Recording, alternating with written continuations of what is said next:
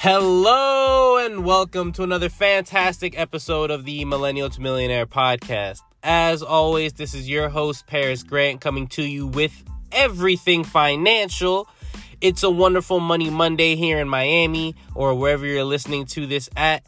If you haven't already, I highly recommend you go back and listen to my last episode, my interview with John Lanza. It was amazing and has been receiving really good reception. So if you haven't checked it out already, go ahead and do that. And while I am on the subject of things that I think you should go do, you should definitely subscribe please leave a rating. It's really quick to go do. Leave a review if you got a little bit more time. And as always, tell your friends because you don't want to be the only rich one of your friends because, you know, that can get awkward. So for this episode, something I haven't done uh, or I've neglected to do all year is the M2M news segment. You know, so much has been happening this year and so much has been there's been so much to talk about just as far as finances go that it just kind of escaped me and yeah, so I kind of felt bad about that.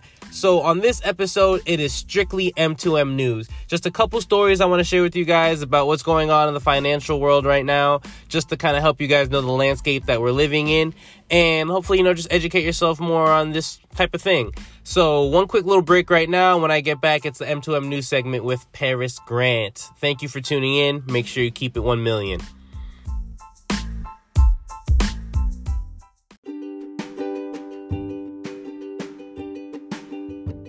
And welcome back. This is M2M News with your favorite news anchor, Paris Grant. So, Tesla, Apple, and Amazon all had excellent earnings, which kind of led to the Federal Reserve saying that there's not going to be any change to the Fed funds rate. Now, if you listen to my last episode, well, not my last episode, but if you listen to the episode that I did on the Federal Reserve, you know that that just means that they believe the economy is doing pretty well right now, so they don't see any reason to raise interest rates. So, if you listen to the show, I would hope by now you've started investing. And if you haven't, that's fine because I'm here from everybody who's just getting started to the more seasoned investors. But Warren Buffett is somebody that I look up to a lot. And so, you know, it's no I hope it's no surprise that I study him. But this past week, Warren Buffett actually quit newspapers. So Berkshire Hathaway is selling all the newspaper it owns to Lee Enterprises for 140 million.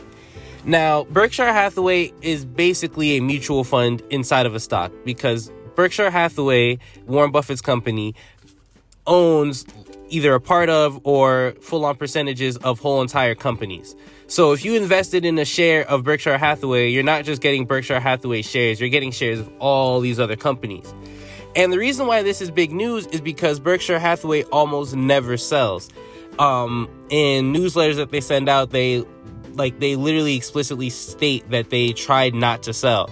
But Warren Buffett believes that they are unsustainable in this new tech market that we're in. You know, I don't remember the last time that I got my news from a newspaper. None of the news that I'm bringing you comes from a newspaper. Um, but yeah, it's a pretty big deal.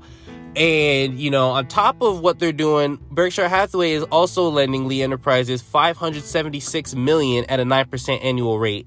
And with this money, Lee's going to pay for acquisition, refinance its debt, and make Berkshire its only lender. Now, there's a lot of money going on in this deal. And just off of this, Lee Enterprises stock soared like I want to say like 20%.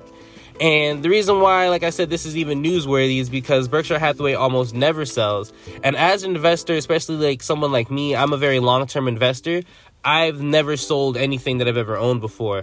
So to see this going and in such big proportions, it's I don't know, pretty pretty cool to me at least. So for the next story, Americans are projected to inherit $764 billion this year and will be an average tax of 2.1%. This is coming from a, I want to say, NYU law professor that they uh, they wrote a paper on American inheritance and wealth tax. So, tax on work and savings is about 15.8%. With the top marginal rate, uh, it's now 37% plus payroll taxes. So, to be inheriting this much money at such a low tax rate has some people, I guess, a little peeved. Um, but because wealthy Americans and their estates are required to pay 40% on bequests and gift to heirs. But there's a lot of tax loopholes that are available to the rich. Well, not only to the rich, but there are a lot of tax loopholes that are out there that they're able to use. For example, one of them is for married couples, the first 23.2 million of an estate is tax exempt. And there's more, you know, and as we see more income inequalities in the 2020 election coming up, it's kind of just more ammunition for people who believe that the wealthy should be taxed more. Uh, as a news anchor, I kind of want to remain impartial, so I don't want to talk too much about how I feel about it. I'm just relaying the news, but yeah, that's just something to look, uh, something I guess to know or to look out for. Now, speaking of taxes, because remember I just said that there's not tax loopholes are not just available to the super wealthy. More and more people are leaving tax heavy states such as Texas, New York, and California.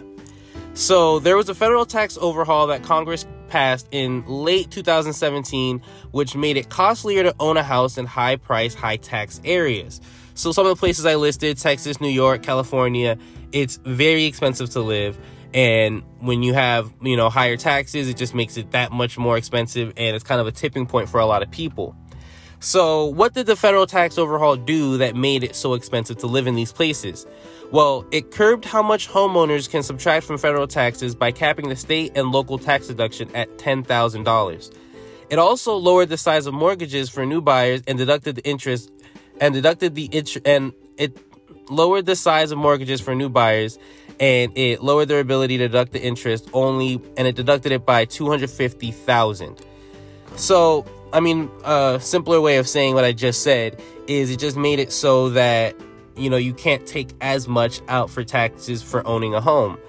And the average property tax in 2018 was about 3500 which, you know, doesn't seem super crazy, but people in places like New York, New Jersey, Connecticut, California, they were deducting over $10,000 in taxes which means that now that they're not able to do as much, they have to pay that much more in taxes. So a lot of people are moving to places like, you know, like Florida, where I live, and, you know, other places where it's a lot less expensive. And that's all I got for news.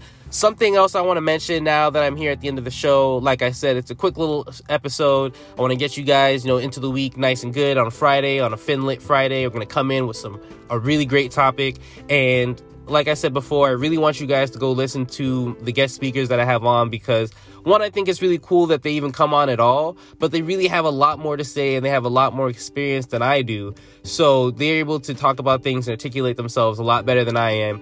And, you know, it's just a great way to learn and not hear my voice on the best podcast ever, even though it's the best podcast ever.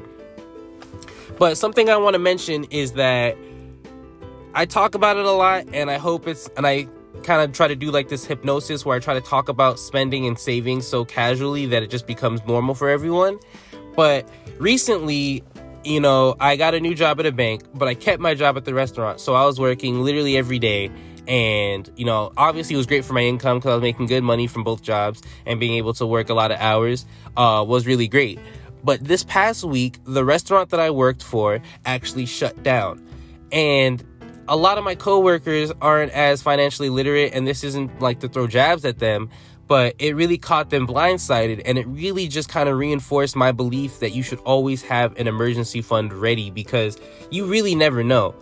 This we got the announcement on a Thursday, and the place was closing on Sunday, which meant that after this week, these people uh people were going to be unemployed, and if they didn't have a savings cushion, like you know, it's going to be really hard for them to be able to kind of bridge that gap.